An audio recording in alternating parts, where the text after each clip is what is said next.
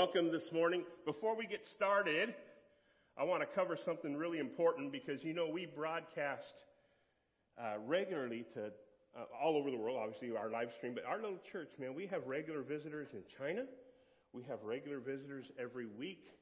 Um, at least six or seven different people in Canada every week that are always constantly texting us during the stream. Um, we got, I think I told you before, we got our group of nurses at T G and Good Sam that br- watch on their lunch break every week and are texting us. And we've got a special person watching us this morning, and we want to acknowledge him. So would you give a shout out for today for Pastor Randy, who's recouping from home for his surgery. We see you, brother. We love you. This is him at the hospital. That was his little goodbye gift to his nurses. You know, Pastor Randy's nurses are never, ever going to forget him. I can promise you that. And I want you to know that Kathy's never, ever going to forgive him. No, I'm just kidding. I'm just kidding. Hey, he's doing awesome. We love you, man. We're going to pray for you right now. Lord, I just ask you to keep continue to bless Pastor Randy with health and healing. Uh, Lord, I'm so thankful for the journeys that he's on. Um, we're going to be talking about spiritual fathers today, Lord, and he is one of mine. So keep him safe in your arms. We love you, brother. Amen. Can I tell you something? He, the brother has surgery um, on Thursday. Four and a half hour, five hour surgery Thursdays. Went in about, well, he had to check in at ten. Surgery didn't end up starting until three. Uh, three, almost three thirty. He he wasn't out of surgery till almost seven thirty, eight o'clock-ish. Um, Friday, you know, he spent the one night in the hospital. Friday, we're a little hot up here, Kelly. Friday, um, went home, got home probably about seven or seven thirty Friday night. And by Saturday around one or two, he had already walked over a mile. He's just out trooping along. He's got Bella by his side, his little golden lab, and uh, and they're just recovering together. And uh, so we just want to continue to pray for him. And Lord, please pray for Kathy. Can you imagine that patient? Yeah, you know where I'm at. Hey, we're walking through finding Jesus in the Ten Commandments. Finding Jesus in the Ten Commandments. How about Pete Wilmot and Laura Ranau, huh? Oh my goodness.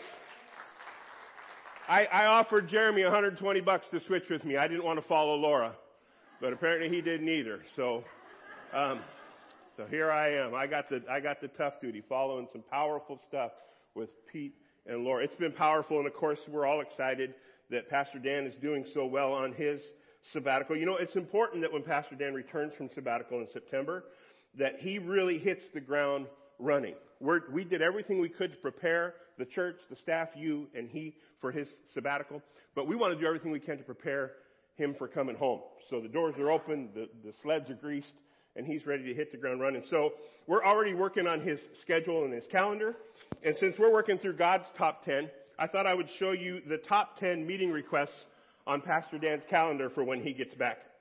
These are the top ten meeting requests. Number ten. He's got a meeting two weeks from Saturday to plan the food and catering for the fasting conference. That's important. We can't forget food and catering. Number nine, uh, we want him to make sure he gets to next Thursday's Church League softball game. Come watch us kill Christ the King. Yeah, yeah. Uh, number eight, he'll be visiting Missus Johnson up at Good Samaritan Hospital after trouble sleeping for weeks. Uh, his online sermons have really begun helping her. Really? Really, we're even worried about him when he's on sabbatical. You're, he's not sitting right. It's not going to offend him, I promise, okay? Number seven, Friday night, he's officiating that, you know, we're just going to live together forever because we're just like really in love ceremony for the new couple at the youth group. Um, he's going to love doing that. He believes in that so much. Number six, Tuesday night, uh, he gets to visit the weekly rehearsal for the new Life Spring drill and flag team. They've really been livening up worship lately, if you know how much Pastor Dan loves flags in worship. Number five, Wednesday afternoon, he's got a counseling appointment with the Joneses, because after Pastor Wayne encouraged Mister Jones to follow Pastor Dan's example, Mister Jones took a sabbatical from his marriage. That's not what we were looking for when I said follow Pastor Dan's example. Number four, Monday night at seven o'clock, he's got to open the church for the low self-esteem group. Please make sure they use the back door. Uh, number three is actually not going to be a problem anymore because the Peacemakers meeting was scheduled for that day. It got canceled due to conflict. Got to let that one settle. It's it's early, Ernie. It's early, brother. Number two, he's got a meeting with the local Starbucks manager. You see, We had staff meeting there last week, and when Braden was ordering his Vente Grande Chi Tea, hibiscus, skinny, extra whip, double sleeve, no something, I don't know what it was. Jesse thought he was speaking in tongues. Jeremy shouting out an interpretation, and the lady at the drive-thru was overcome in the spirit. She fell out the window. Debbie took pictures of it, posted on Facebook. The manager's all upset about it. And the number one thing on his calendar when he gets back, next week after service, he's got a meeting with the church council to discuss Jimmy's new tithing campaign. I upped my pledge, up yours. Okay, let's pray. Lord, we just thank you for this morning. God, we do continue to lift up our pastor. Rest and refreshing. Rest and refreshing. Renewal. We thank you for safety, for mercy safety, for travel safety, for him and Mary and the girls on their trip. Thank you that Mary and the girls are back refreshed and renewed, and we ask for continuing to do that with Pastor Dan. This week, Lord, I'm specifically asking for creativity. Lord, I know this week he's spending time wanting to rejuvenate those creative juices that he finds in you. And would you give him a dose of that? Continue to protect our pastor. We love him so much. And Lord, this morning as we enter into your word, would you help us find your son in your commandments? In Jesus' name, amen. Amen. Hey, we are in Exodus twenty this morning, of course, continuing our message, finding Jesus in the Ten Commandments. And of course, the first commandment was, have no other gods before me, right? Right, Pete, you did a good job. They still remember. Way to go, brother. Second commandment, you should not make idols, right? Or worship other things, graven images. The third one, you should not misuse the name of the Lord, your God, or take the Lord's name in vain. The name of God is powerful, as Laura reminded us. Amen. Number four was remember the Sabbath day and keeping it holy. We need to find our rest in Jesus. And today we are looking at the fifth commandment. And this is really interesting to me. You know, in the Gospels, when people ask Jesus, what was the greatest commandment in his teachings? He said in the three synoptic Gospels, he said the first is that you shall love the Lord your God with all your heart, soul, mind, and strength. And the second is like it, that you shall love your neighbor as yourself.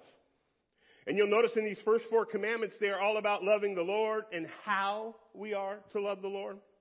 But this fifth commandment is where we turn. We pivot here. God kind of pivots, and these next six commandments are really about that second greatest commandment, how we love our neighbor. How we are to love our neighbor. And I love this about Scripture. God utilizes this great teaching method here. He sums up all of the Christian message in two overarching themes, right? Love the Lord your God with all your heart, soul, strength, and mind, and love your neighbor as yourself. And then he gives us the practical instruction on those two bullet points by providing the Ten Commandments, breaking it out for us. And what's amazing is throughout Exodus, even a little bit of Leviticus and in Deuteronomy, there's more than fifty scriptures that give us the detail on how we're supposed to even live out these ten things. God is so good to us. I don't know about you, but sometimes I think it's all because he knew I was going to be so hard-headed it would take me that much to finally get it. Exodus twenty twelve, honor your father and mother, so that you may live long in the land the Lord your God is giving you. Honor your father and mother, so that you may live long in the land the Lord your God is giving you. By the way, you'll notice this is not only the first commandment where we focus on loving our neighbor, but it's also the first one that comes with a promise or a reason, as it were, so that you may live long in the land the Lord your God is giving you. You see, God has a promise that's unique for you and a destiny for you. And I want you to get this. I know you've heard before, honor your father and mother. Check the box. Got that, right? But listen to me. I love you. And as your pastor, I want you to walk in the fullness of the land the Lord your God has promised you. You, Scott. You, Ryan. You, Ernie. The Lord, the land the Lord your God has promised you, Catherine. And you, Joy. And so I want to tell you this morning that a key to that, walking in its fullness, getting all of what God has for you there, is honoring our fathers and our mothers. See, unity and community is part of God's D N A. He is Father, He is Son, and He is Holy Spirit, a triune God. Therefore, unity and community is part of our D N A, and it's why the family unit is the basis of a strong society. And God recognizes that here by saying, if you get this down, if you figure this one out, then you can live long together in the land that your God is given you. Is it any wonder why there is such an attack on the family in society today? It's a godly part of our spiritual heritage, our makeup. And because it is, it's an area that will forever be under attack by the enemy. I don't know about you, but I have found in my life those who are closest to me are the ones I am most vulnerable with. They know my buttons. My buttons are easily accessible and pushed harder by those that I need their respect. I need their love. I am, I am designed to want connection with my wife and my kids at a very, very deep level. And because of that, that is the relationship that is the most vulnerable for me. It's the one that's quickest to anger. It's the one that's deepest to love. It's the one where the emotions are the most raw all of the time. And it's the one where I've achieved my greatest successes. It's the one in which I find my greatest joys. And it is also the relationships that are most often attacked. It is how we are wired. Do me a favor this morning. Close your eyes for a second. Now I want you to picture for a moment your mother. The color of her hair. The smell of her perfume. The sound of her voice. Maybe her laughter. I want you to picture your father for a moment, if you will. The look in his eyes, the touch of his hand, the smell of his cologne, the sound of his voice. Put yourself in that room or that house or that driveway or that field or wherever it is that is most recognizable for you. Smell it, feel it, touch it. Now open your eyes. You see, in this room right now is a myriad of emotions. I feel it even as I was speaking. Some of us are filled with love, happy memories. Some of us are filled with indifference. Some of us are suddenly just confused. Even in our hearts right now, there's just confusion even walking through that picture. Many of us have conjured up feelings of bitterness, regret, anger, hurt. A few of us are gripped with fear and pain and hard memories that we've spent a lifetime trying to suppress. And this is my dilemma as one of your pastors bringing this commandment to you today. See, I think all of us can walk in here because we've walked in here and say, yes, we want to follow the Lord our God with all of our heart and our soul and our mind and our strength. That's why we're here. But the minute the pastor says, okay, here's some practical application. Honor your father and your mother. This is what happens, this cloud of joy, pain, abuse, love. And the Holy Spirit wants to envelop all of it this morning for all of us. We have one of the two greatest guiding principles in Christianity, love thy neighbor, being reinforced by the fifth of the Ten Commandments, honor your father and mother. And it's being offered with a promise or a guarantee that your ability to live long in the purpose that God has for you is tied to your ability to do this. And yet for many of us, it's a gift that seems to be wrapped in barbed wire paper. It's hard to reach back and touch at times. It's been difficult for us to get our hands around this one. So as a church, I believe I have a word from the Lord for us this morning. Stick with me for a few minutes. But before that, as individuals, I want to quickly walk us through what God is and what he's not asking of us here. So what does honor mean? You know, the Hebrew word for honor is kavod, kavod, and it's a nod or a reference to respect. It shares the same root word ka and the meaning kaved, which is heavy or weighted. In other words, honor means treating one's parents, in this particular situation, with the gravity or the weight that their position demands as parents. It speaks very highly to that feeling of weight and reverence. And one of the examples that um, that just shows sort of the, the genius, if you will, of the Torah Hebrew is the opposite of honor is kaveh.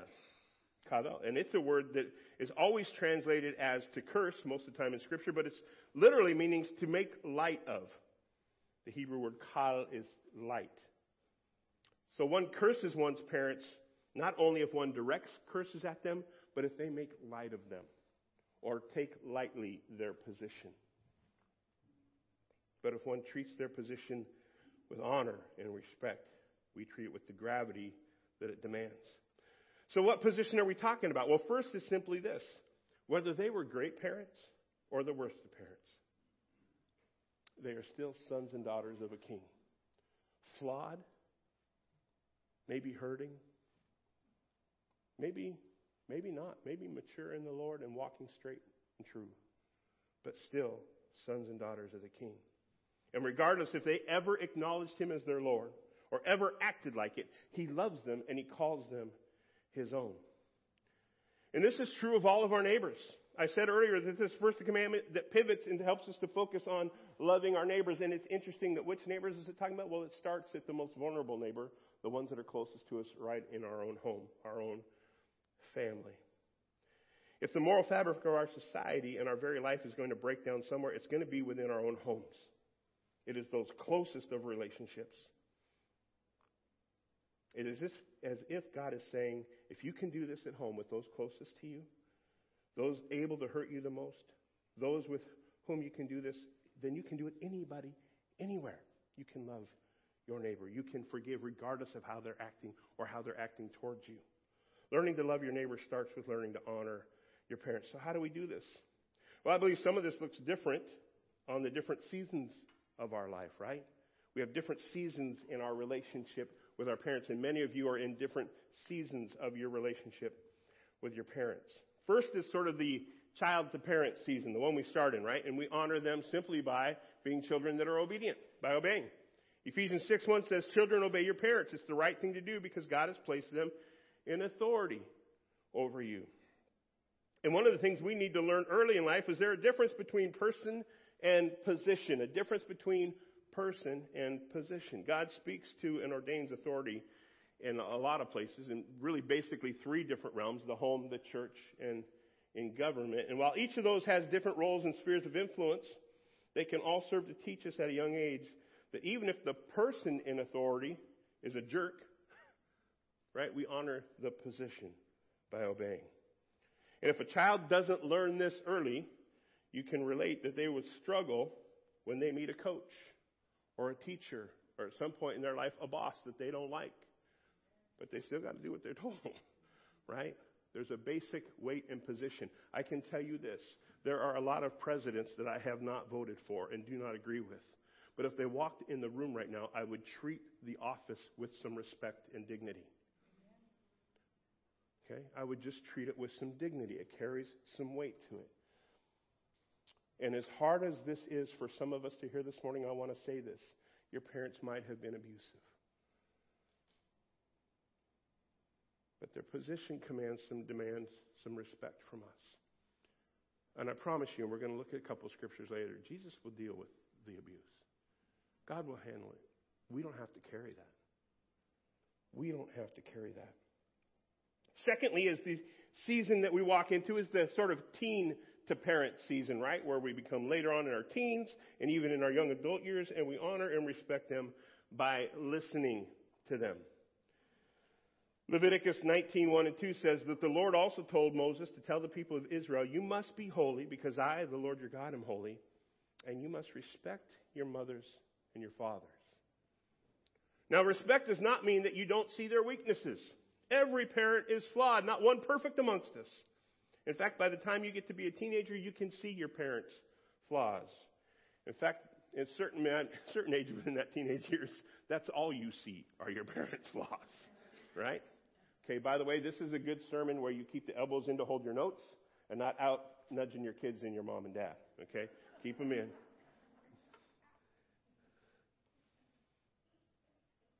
Proverbs thirteen one tells us intelligent children listen to their parents and foolish children do their own thing. Now, listening to them does not mean that you're bound to heed their advice any longer at this age. As older teens and on into our adult years, we're beginning to assert our independence, our taste of freedom, but still we are to respectfully listen to our parents. I was listening to Rick Warren, a pastor of Saddleback Church one time, and Rick, by the way, for years was a marriage and family therapist, Pastor Rick was, and he said it amazed him how many times people would walk into his office absolutely messes. Just the worst of parents. making an absolute destroyed mess of their own personal lives. But when they spoke about their kids, there were such nuggets of wisdom. He would think to himself, if you could only listen to five percent of your own wisdom, your life would be so much better. So I want to say this to you, teens and young adults. Your parents are flawed, but that doesn't mean that a broken clock isn't right twice a day. Okay? There are still nuggets of wisdom for you to be there, for you to have. Proverbs twenty-three twenty-two says, listen to your father's advice and don't despise an old mother's experience.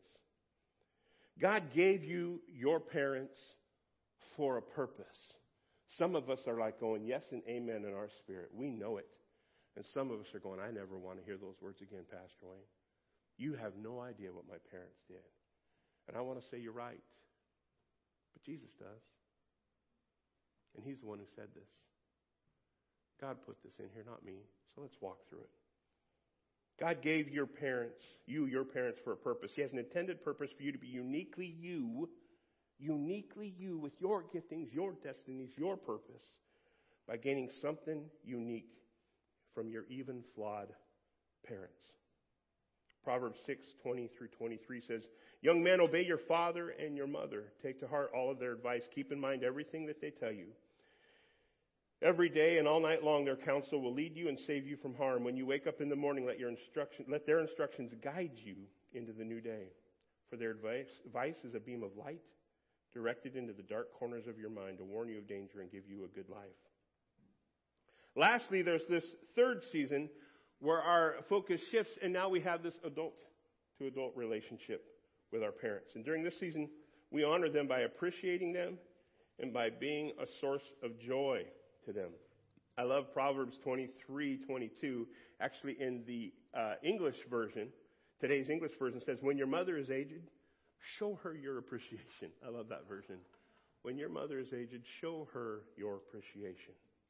Listen to me. Parenting is the most demanding, all-consuming, and costly thing that we could ever do. Emotionally, mentally, spiritually, monetarily. Do you know how much simpler and easy your parents' life would be had not been for you? Now, I love my mother and I love my father.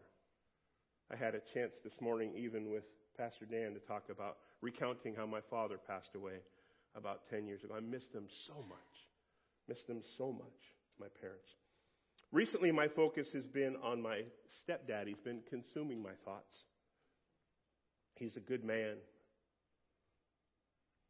Already carrying his own baggage and a lifetime of his own woes and two of his own kids, he chose my mother and my sister and me. He worked his whole life to provide for me. He took me in when I was seven. I became his son when I was nine. And to this day, he is worried about me all the time. He is taking joy in me all the time. He loves to see his grandkids and his great-grandson. Every time I talk to him, you tell the family I love them. You tell Cindy and the kids I love them. I personally am convinced that I'm responsible for every gray hair in his beard and gray hair on his head. I crashed every vehicle he ever owned. There is no doubt in my mind that I cost him over five hundred thousand dollars just raising me. I prom- I mean, I sat literally sat down and tried to sort of just ballpark it. And there's no doubt in my mind it was well over five hundred thousand dollars. When he didn't belong to the church, he still supported my mission trips. He didn't just buy me my first car. He built me my first car, a fifty-seven Chevy. He bought me my first guitar when he didn't know a thing about music. When I started talking about going to Bible college, he didn't quite understand that path for my life, but he paid for it. He's a good man. And I'm appreciative, and I'm thankful, and I'm sad to tell you that I don't tell him that enough. I just don't tell him enough. Proverbs twenty-three twenty-five says, may your father and your mother have joy. May she who bore you rejoice. And I tell you this, one of the things that's convicting for me is because I can speak from experience on this one. Cindy and I, our greatest joy has always been found in our kids. We have four amazing kids. We have two amazing daughters-in-law. we have an amazing grandson. From the time that we were fifteen years old, we started sharing our dreams for our children with one another. One time in the middle of breaking up in an argument, we were, I think, seventeen at the time. We were at this park, and I was playing stupid teenage games. And uh, I knew she was breaking up with me, so I got really mad, and I said, uh, yeah, um, maybe someday we can bring our kids here, thinking she'd mean our kids. And she said, well, maybe. And I said, yeah, and we'll introduce them to each other. And I got in the car, and I drove off. What a jerk, right? What was amazing was probably about fifteen years ago, we took our kids to that park together. We have amazing kids. We've been dreaming about our kids since we were fifteen. There has never been a place that we've traveled that we haven't thought what it would be like to experience it with our kids. There's never been a penny that we've spent that we haven't thought what we could buy or how we could use this to bless our kids instead of ourselves. Every mistake we've made in life, we've been more concerned with how it affects our kids than how it affects us. Somebody recently asked me if I had any unfulfilled musical dreams. As an artist, I had a chance to do a few things back in the day. I had my fifteen minutes. And they were asking me, is there any place that I've not played, any venue that I've not played that I really wanted to? Has there been any artist that I've not played with that's sort of at the top of my list, this person I want to sing with? Is there a song in me that I haven't written yet? And while those things might be true, I realized that having had my own T V specials and having played at massive festivals and recorded albums internationally, my greatest joy to this day remains sitting up here or on the back porch at home playing music with my kids. I can't get enough of it. It's the only place I ever want to be. Our kids bring us joy. They are our greatest joy. Do you honor your parents by appreciating and bringing great joy to them? Are you spending time with them, calling them, caring for them? In every other culture in the world, the eldest people are the most highly valued. They are respected. They are even revered. They are well cared for. They are treasured. They are esteemed for their experience and their knowledge and their wisdom. Only in the Western society do we put the greatest emphasis on the youngest people. Something else happens as we enter these later stages of the adult-to-adult relationship. We honor them by taking care of them. By taking care of them. In many cases, the roles begin to reverse, and the sons and daughters become the caretaker. First Timothy five, three through four says, take care of any widow who has no one else to take care for her. But if she has children and grandchildren, their first responsibility is to show godliness at home and repay their parents by taking care of them. This is something that pleases God. We need to affirm our parents. We need to honor them. It is a key to pleasing God. Is it a key? It's a key to righting our society and restoring the moral fabric of who we are. And it's a key for you to live in the destiny and the promise that God has for your life. I don't want to gloss over it. I want to take a second and speak directly to some of you for whom this is a problem. I'm thankful, by the way, for those of you who closed your eyes earlier and the Lord brought to mind happy and joyful memories, grateful times, times of thankfulness. But I want to speak directly to those of you for whom this is a problem. Those of you for whom the thought of your parents brings to mind pain, unforgiveness, abuse, ungodly harm, or shame. Maybe just confusion. Maybe for some of you, it's traces of regret. And I want to acknowledge that this morning. I don't want to gloss over it. I don't want to dismiss your pain. I don't want to treat it lightly with Christian bumper sticker platitudes.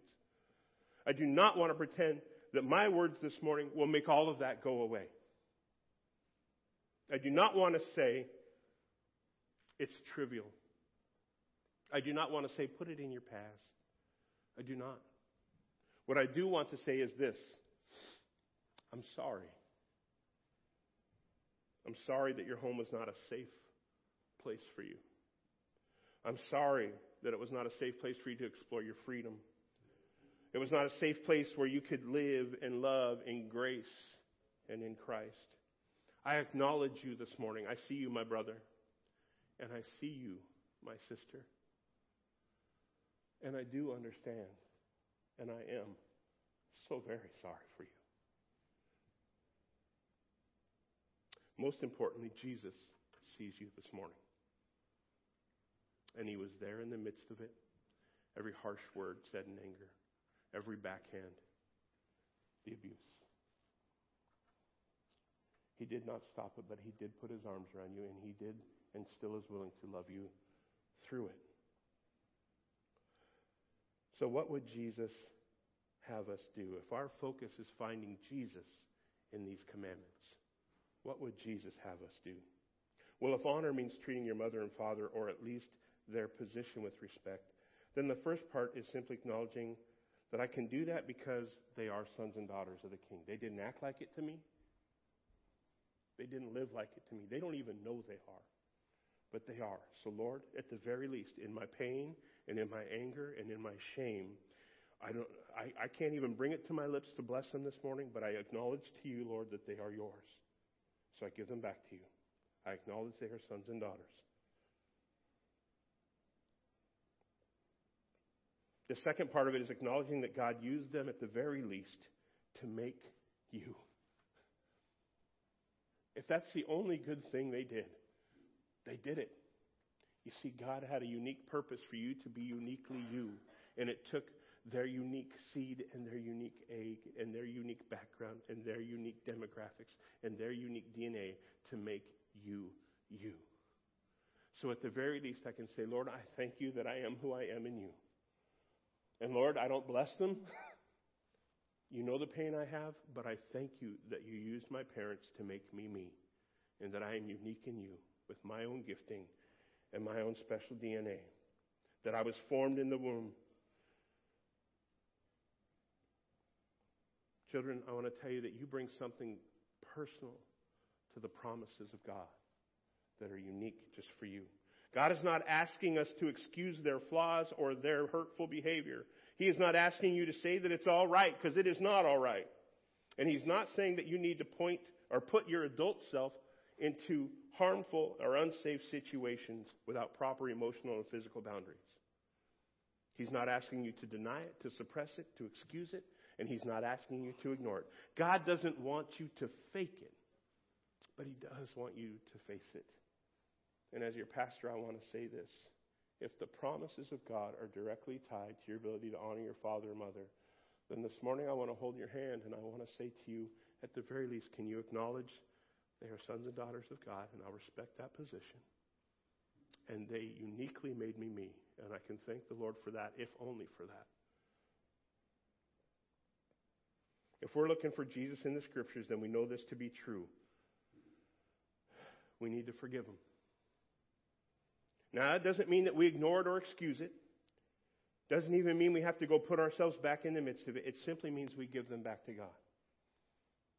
God, you know what happened, and so I give them to you. I don't hold it anymore. Here they are. We trust Jesus in the Ten Commandments. Now, I want you to know something. The Bible gives a strong warning. Jesus will address it. God will have his day with them. Luke seventeen tells us it would be better for you to have a millstone tied to your neck and be thrown into the sea than have hurt or caused one of my little ones to stumble. Give them back to the Lord. Let him take care of his sons and daughters. That's not your mess to clean up. It's that serious to him. So if we give Jesus these hurt and these memories and this pain, and yes, even the responsibility of judging them, because if you don't have to look back in judgment anymore, you walk forward in freedom. But looking back in judgment is like sitting in a rocking chair expecting to go somewhere. Okay, you're going to be tied to your past. You were made by God. You're his. And without you, you can say this to the, to your parents, to that memory, to those things. Without you, I would not be uniquely me. And for those two things alone, I acknowledge it and I move forward. Because if we don't, we'll never be able to fully honor anything else or anybody else. Any other place in authority in our lives will always be impacted. No matter how much we think we've gotten over it, if we have any of that stuff left, it will shade and color your ability to see authority appropriately, to see other mothers and fathers appropriately. It will shade and color your ability to honor your neighbor, to honor the unchurched Joe and Mary that walk in our door. Because you'll always be seeing someone who doesn't know the Lord, and because of that, they must act a certain way, or there must be pain and hurt there. Our pain and unforgiveness will keep us from entering into true unity and community with anybody else. And that includes our spouses, our future spouses, our own kids, those closest to us. If we've not yet forgiven our parents, I promise you, whether you know it or not, it is spilling into every relationship you have in both ways, obvious and very subtle. Your unforgiveness or bitterness will always hold you back from completely entering into the fullness or promise of God. But the reason God started here, when we pivoted in the Ten Commandments and said, now let's talk about how to love your neighbor as yourself. And let's start right here. The reason God started here. Because if we can do this with those closest to us, those in our homes, those who could potentially hurt us the most, then we can do it with anybody. To honor our father and our mother is a commandment, not a suggestion, and it does not come with small print or disclaimers. And if you're struggling with it, I want you to know that I understand. And I love you. So let's get some help. And let's get through it together. If you need counseling this morning, let us help you as a church. We have resources. If you need prayer this morning, we're going to take some time later to do that. And I realize I'm only speaking for a moment here to this segment, that many of you have fantastic and great relationships. And I would say to you this, spill that onto the people around you. Spill that onto the people around you. I want to see you step into the fullness of all that God has promised for you. So we honor our fathers and mothers. And lastly, I want to say this as a church. A part of our ethos here at Life Spring, a part of who we are, a part of our D N A as a church, is that we value every son and daughter of the kingdom. And we honor our church fathers and mothers by being intentional about joining the generation that's who we want to be. We believe that God is a God of covenant, and more specifically, generational covenant. He is the God of Abraham, Isaac, and Jacob, those three generations. You have often heard me say that we believe our children are not the future of the church, but they are an essential and vital part of the church today. But hear me also when I say that our spiritual elders, our spiritual fathers and mothers, are also an essential part of Life Spring today. And we want to cultivate a culture that honors and joins Abraham's, Isaac's, and Jacob's. A couple of verses that I'm going to walk through really quickly, just so you know I'm not on a limb by myself.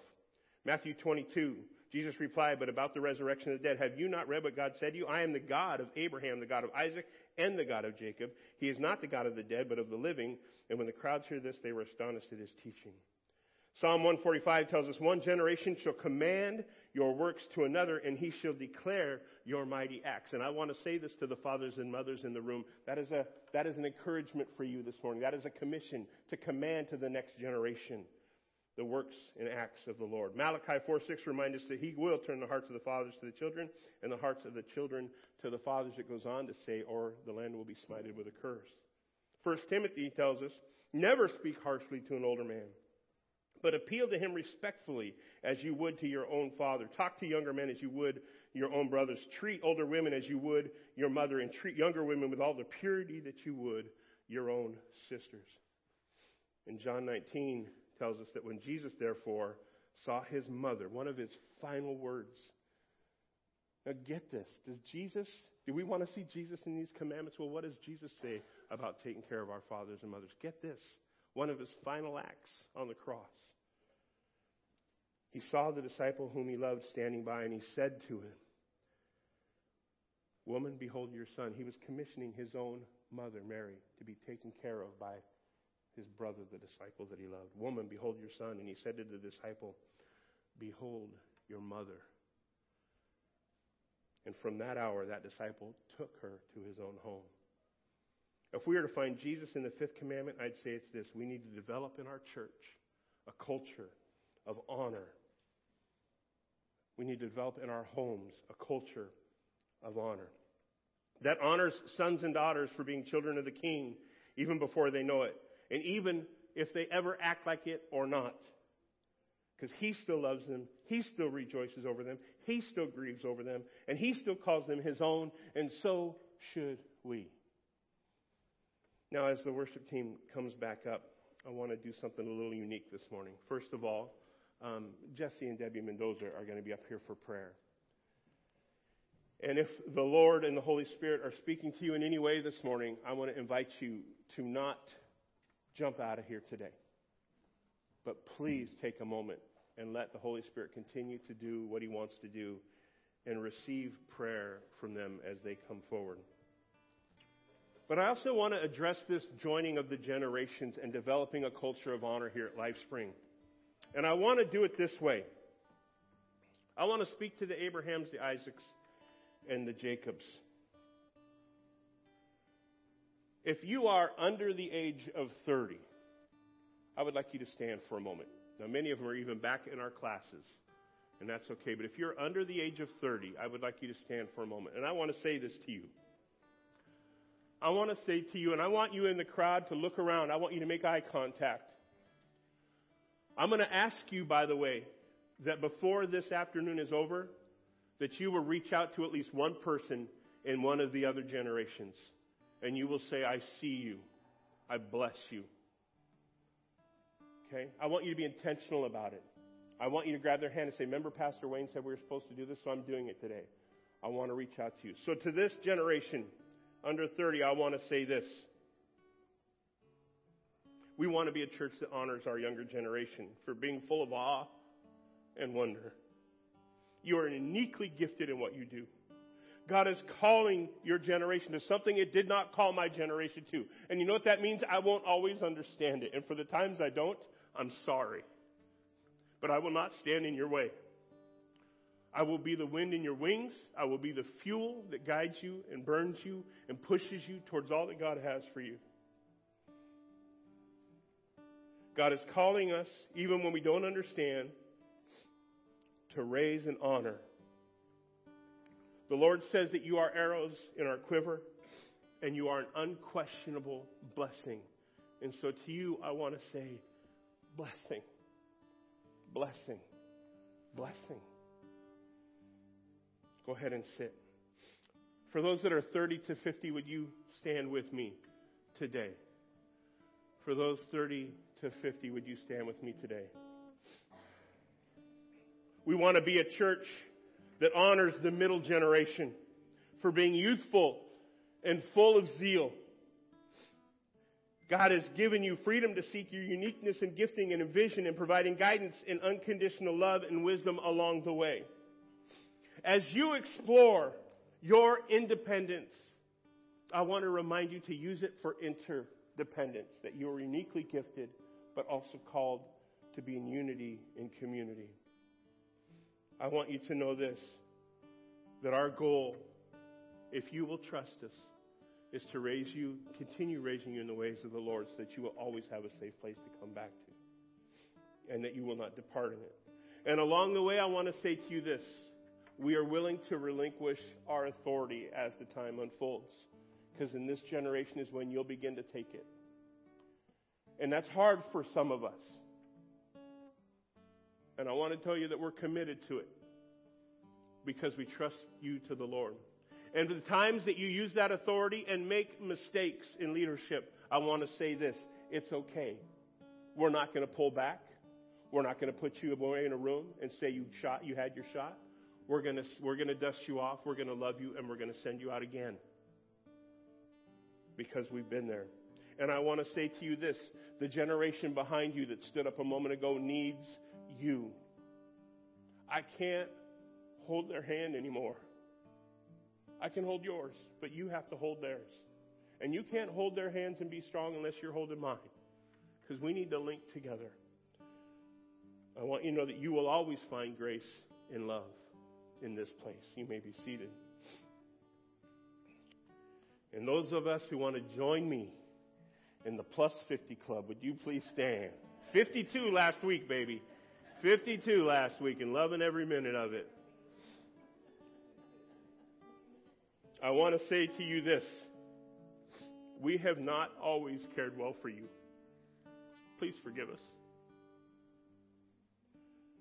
We want to honor the senior generation in our midst. You have fought battles we will never know of. And because you've won them, we've walked on paths of victory that we didn't even know were paths of victory. We didn't know any better. Because you've lived out your unique calling while you helped to launch us towards ours. We will honor you with high regard as parents that are truly grand. We will continue to look to you and receive from you your mentoring. And the times that we did not receive it, I want to say to you, we are sorry. Forgive us and help us. We want to be open. To those of you who are seated, I want to say this. If you are not linked with somebody standing, you need to be. They have something to offer you that you don't even imagine right now at your age. Look around. Bless them before this afternoon is over. Take a hand. Meet with one of them. Meet with one of them regularly. You want to succeed in life? These people are still here and still going for it. They've got something to give. And I want to say to you standing, we receive from you the mentoring, the mothering, and the fathering for all the journey that you still have left ahead. We value you. We honor you as mothers and fathers in the house. You may be seated. Life Spring, do we want to find Jesus in these commandments? Then I tell you this. Honor your mother and father. Show them gratitude and appreciation. And where there's pain, address it. Come get prayer this morning.